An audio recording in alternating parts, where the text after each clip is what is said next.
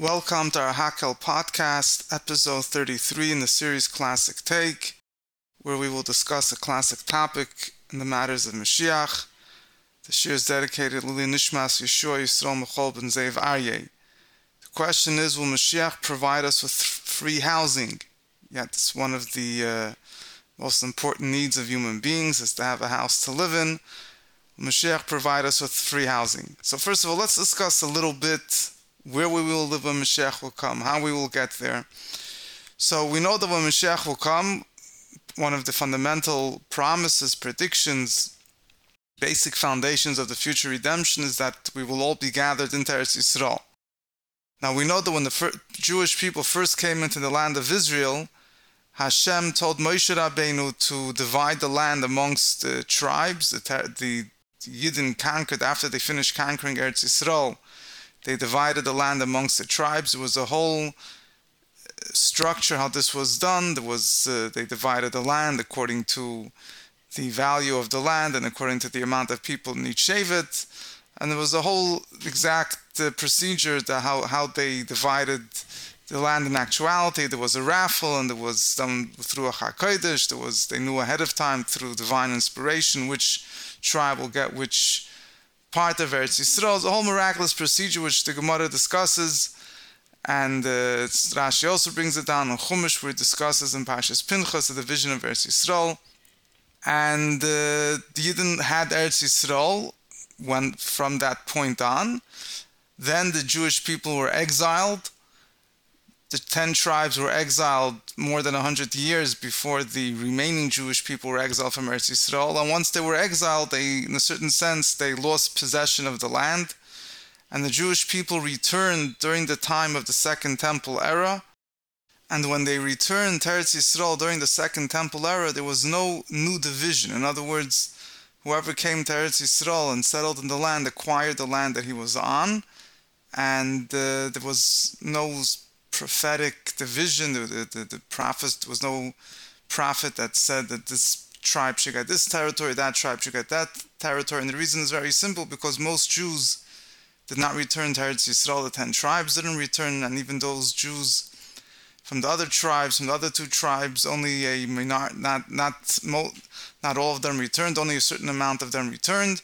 It was an incomplete return to Eretz Yisrael, so there was no proper new division.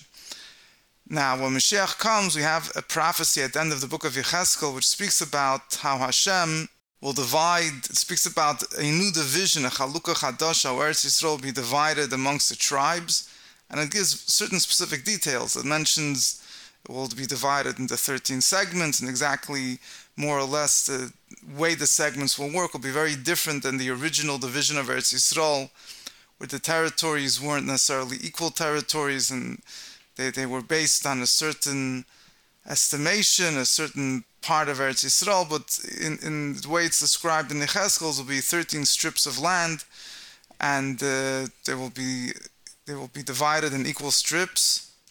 And it goes on also to describe uh, Yerushalayim and and so on and so forth. Certain very different details than the way it was originally divided.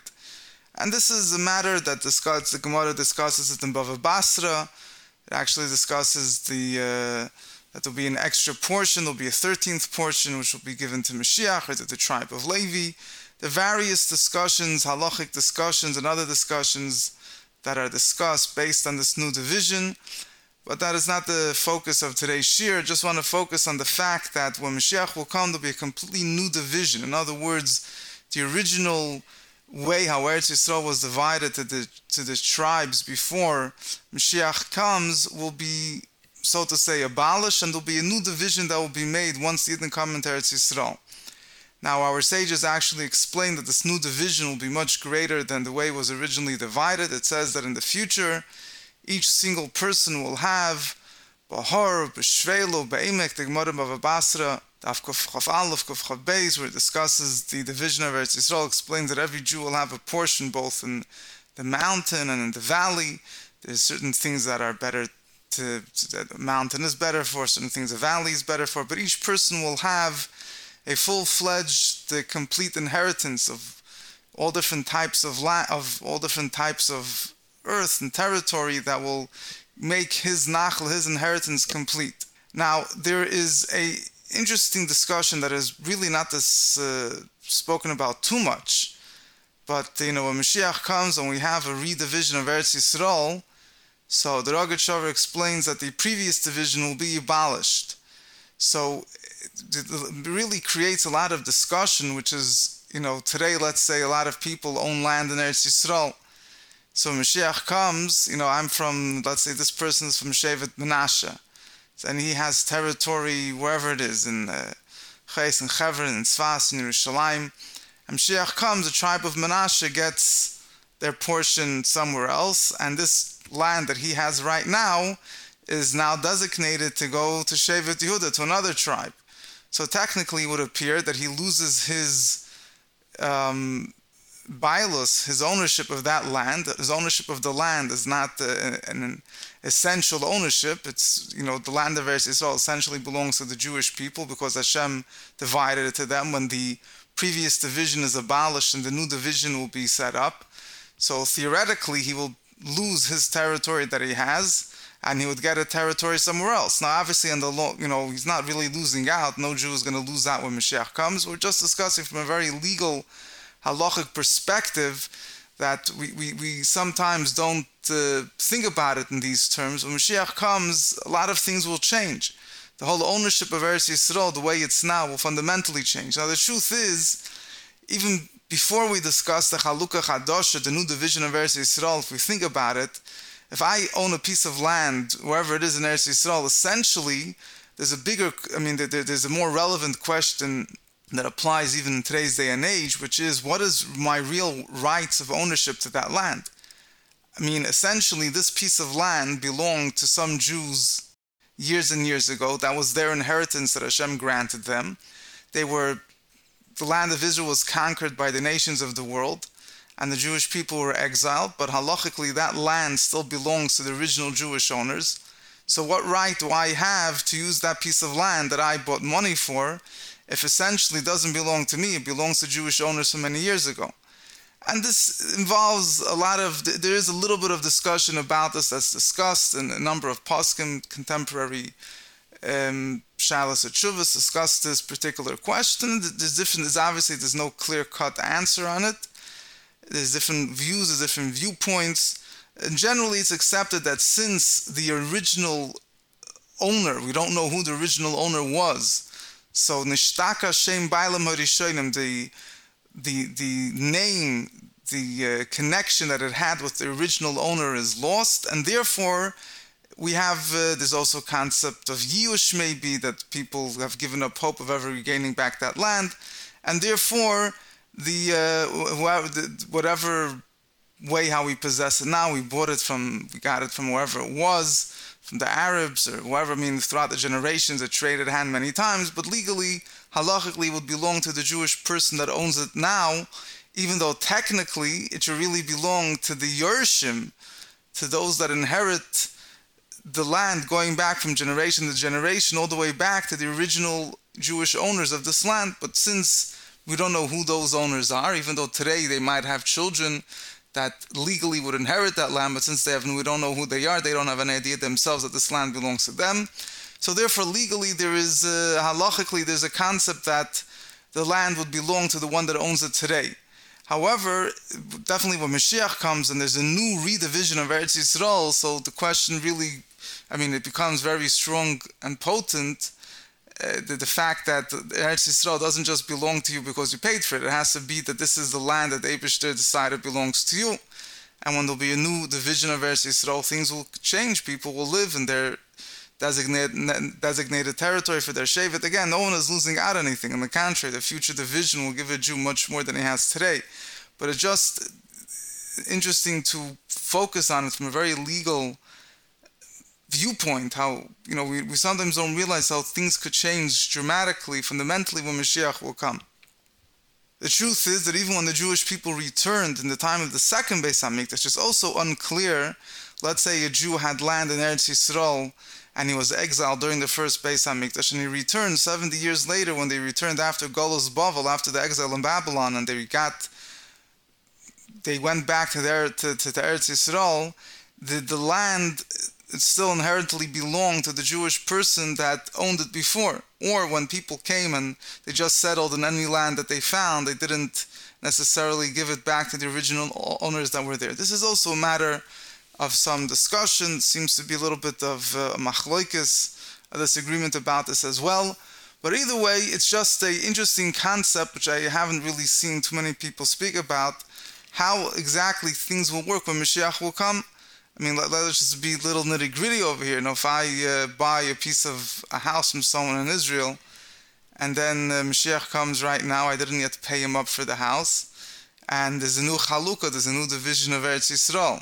Am I going to still have to pay him up for, for the for the house that I bought? Which, first of all, I might, I probably might uh, be transferred to another territory. The uh, the original owner of the house will get another territory somewhere else completely different. It's not that original house that he sold me is not part of any of our territories now. It's interesting questions. Obviously, when Mashiach will come, he'll take care of it. There's nothing to be worried about. But I'm just there's a certain technical legalities that obviously um, is, would would uh, halachically take place at that point. So this is regarding the uh, where we're going to live. Hashem will give us a territory. Eretz Yisrael, we won't have to pay rent or a mortgage to anyone for that territory that we have. We will get it. Each Jew will get his territory from the himself. How will each Jew have a ter- territory in Eretz Yisrael? We don't have to worry about it. There's a number of midrashim that explain that the land of Israel will expand and so on and so forth. But uh, that's what it says. That there will be a every Jew will have. The Rebbe brought it down a few times. Chassidus discusses this that every Jew will have a, a full-fledged, complete territory, complete with all different types of of land, har, shvela, emek, a mountain, a valley, and a lowland, and uh, there won't be anything that any Jew will lose out. In addition to that, besides that uh, aspect, it's also discussed how the Eibishter, for example, let's say Yerushalayim, it's discussed how Hashem himself will build up Yerushalayim and also the houses that we will have. It's discussed how, you know, obviously Hashem will give us a lot of riches, we'll have beautiful houses when Mashiach will come. The purpose of having a beautiful house is not just to enjoy life. When Mashiach will come, that won't be the first thing in our mind. But when we have physically, we have a harchava, we have bounty, we have you know the, uh, the, the body is able to feel at peace and at ease, so that helps a person learn Torah. So usually today we're living in a world where physical endeavors contradict, conflict, take away, distract from spiritual pursuits. So having a beautiful house might have might lead a person to you know just sit and, and, and enjoy his surroundings and not focus on avodas Hashem. When Mashiach will come, that won't be the case. Having a nice house will only enhance, will, it will have, give us harchava, will give us a peace of mind, they make the body feel at ease that we should be able to dedicate our lives completely to serve Hashem. In addition to all the above, we also know there's a famous concept that's discussed in a number of Sfarim that when Mashiach will come, our houses that we have now outside of Eretz Yisrael will be transferred to Eretz Yisrael. So for, for those Jews that are living outside of Israel, this, this says that the houses that we have will be transferred to Eretz Yisrael. And this is based on a Gemara. The Gemara says in Megillah Daf Chavtes that when Mashiach will come, all shuls, all bate knesis or bate medrashas, places where we daven and we learn Torah, will be relocated to Eretz Yisrael.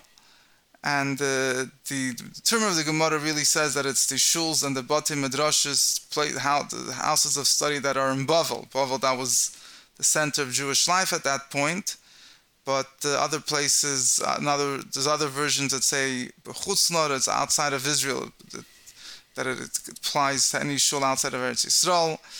And uh, the brings the Gemara brings interesting kavachomer. The Gemara says that the mountains, Mount Carmel and Mount Tavor, so these mountains were established in Eretz Yisrael. Originally, they weren't part of Eretz Yisrael. Originally, they were somewhere else, but they uh, came from Matan Torah. They wanted to, to, come that the Torah should be given on them. So uh, they, because they, whatever this means is, discuss, is, is obviously lends itself to various interpretations. But it says that these mountains left their place to come to present themselves by, by Matan Torah, that hoping that the Abish would give Torah for the, on them. Obviously, the Abish gave Torah at the end of Har Sinai, you're not on these mountains, but since they came to hear Torah, it says they were established in Eretz Yisrael. So it says, so shuls and places of study where they where they learn Torah and they and they spread Torah, so how much more so they will be deserve they deserve to be relocated to Eretz Yisrael. This is something which the Rebbe mentioned a number of times, and it's, it's many poskim actually discuss this, and many there are various ways of understanding this. The Magen Avram understands that when it says that they'll be relocated, he understands it very simply: the whole building plus the under the, the land that's underneath it will be relocated to Eretz Yisrael. Other people say it's only the building will be relocated, or only the land will be relocated. Some people explain this completely different, in, in a completely different manner, and they say that it means that the holiness of these shuls and these bati midrashas will go to Eretz Yisrael. It doesn't mean that the physical earth and the physical stones of the building go to Eretz Yisrael, but obviously, as in everything in Torah, there's many different schools of thought. But either way, a lot of a lot of uh, poskim, uh, the Magen Avram, and many other sources clearly hold that the the actual building will go back to Eretz Yisrael. Obviously, it will be in a miraculous way, and uh, this is this is connected also with the kapitel that we say the Rebbe's kapitel this year says Hashem Nelech that the pasuk says that I am happy when they say to me that I'm going to go to the house of Hashem. We say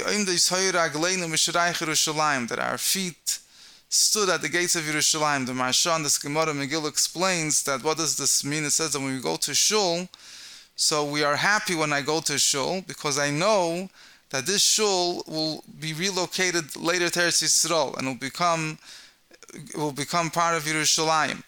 And he explains that when I'm standing in the shul, it's as if I'm standing in the Beis Hamikdash in Yerushalayim. That's why I'm happy when I go to shul. And then the pasuk continues, Yerushalayim habnuyo kirsha chubru lo yachtav, that Yerushalayim that will be built when Mashiach will come will be like a city that is attached together, and explains this to mean that he brings a medrash of Mashiach will come, the Beis Hamikdash will be as great as Yerushalayim because the all the shuls that we have in in the whole world will be attached to the Beis Hamikdash.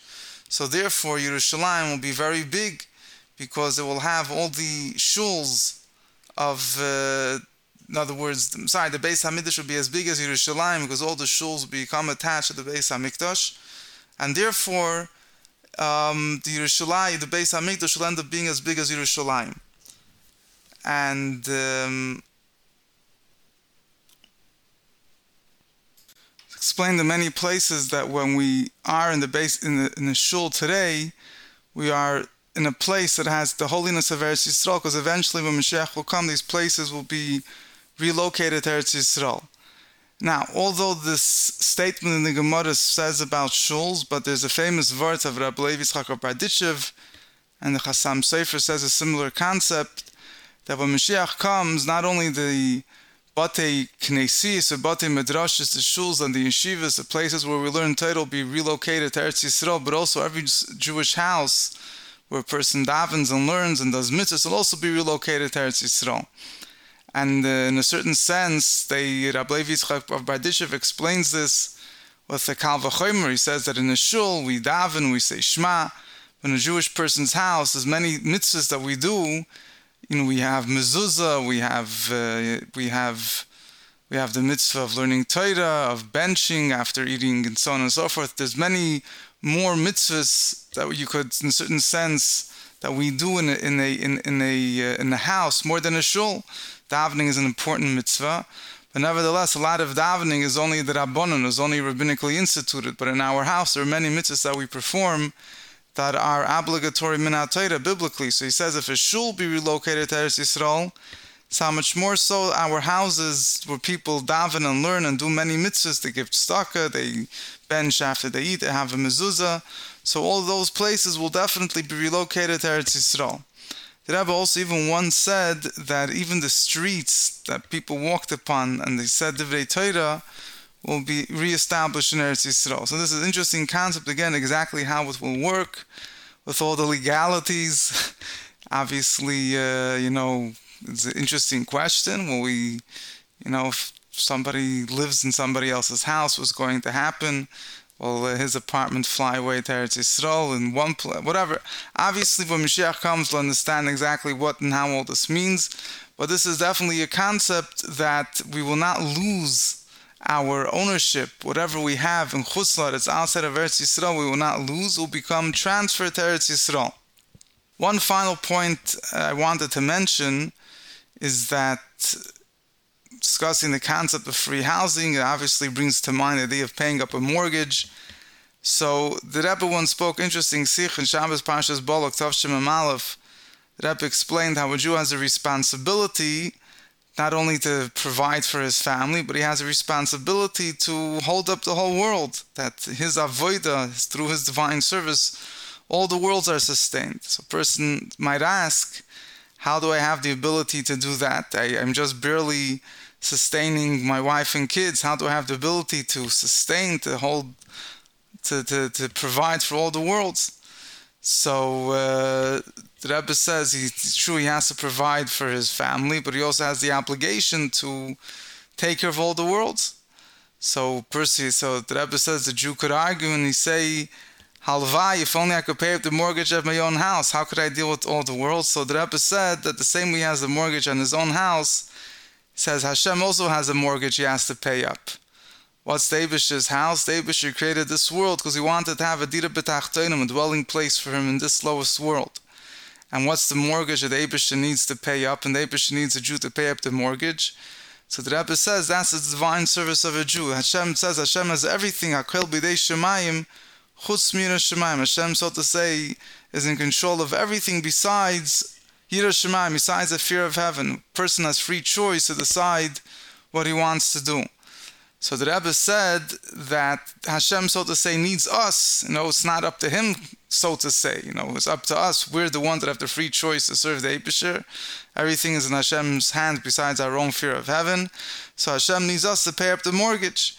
So uh, when a Jew gives the Eibusher Yira Shemayim, he serves the Eibusher. The so to say, is quote unquote paying up the mortgage for the house, for making this world creating this world to be a dira.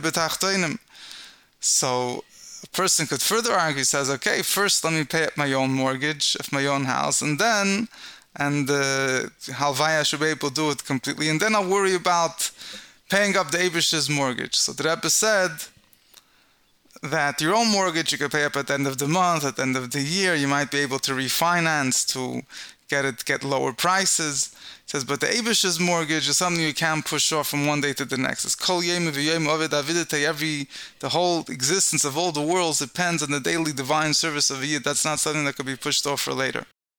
But either way, obviously when Mashiach comes, Hashem will have paid up his mortgage. The uh, will the avodah will be complete. We'll have a dira and Abish's house. We will have our houses, free housing, however it's going to work. But Hashem will also have his house. We'll have a dira. And more importantly, it says that the whole Golos, the whole exile is one big mortgage. It says, for example, when Yidden went into Mitzrayim, why did they go to Mitzrayim? Because in order to get Eretz Yisrael, it says Abisha told Avram Avinu that they, they're going to be in exile for 400 years and then they're going to get Eretz Yisrael. So it says that Esav didn't want to go to Galus, didn't want to go to exile, so he decided to let Yaakov keep Eretz Yisrael. He's not interested in the whole deal. So the whole Golos is a mortgage that we're paying up a mortgage to be able to get the Geulah. So Mashiach will come, that mortgage will also be paid up. The Abisha should help. We should merit the coming of Mashiach. Take it from Yad Mamish. Classic Take is produced by Tudal's Podcast Productions, producers of The Daily Boost, The Weekly Farbrengen, Power Farbrengen, and Mashiach Mindset Audio. Available on all podcast platforms.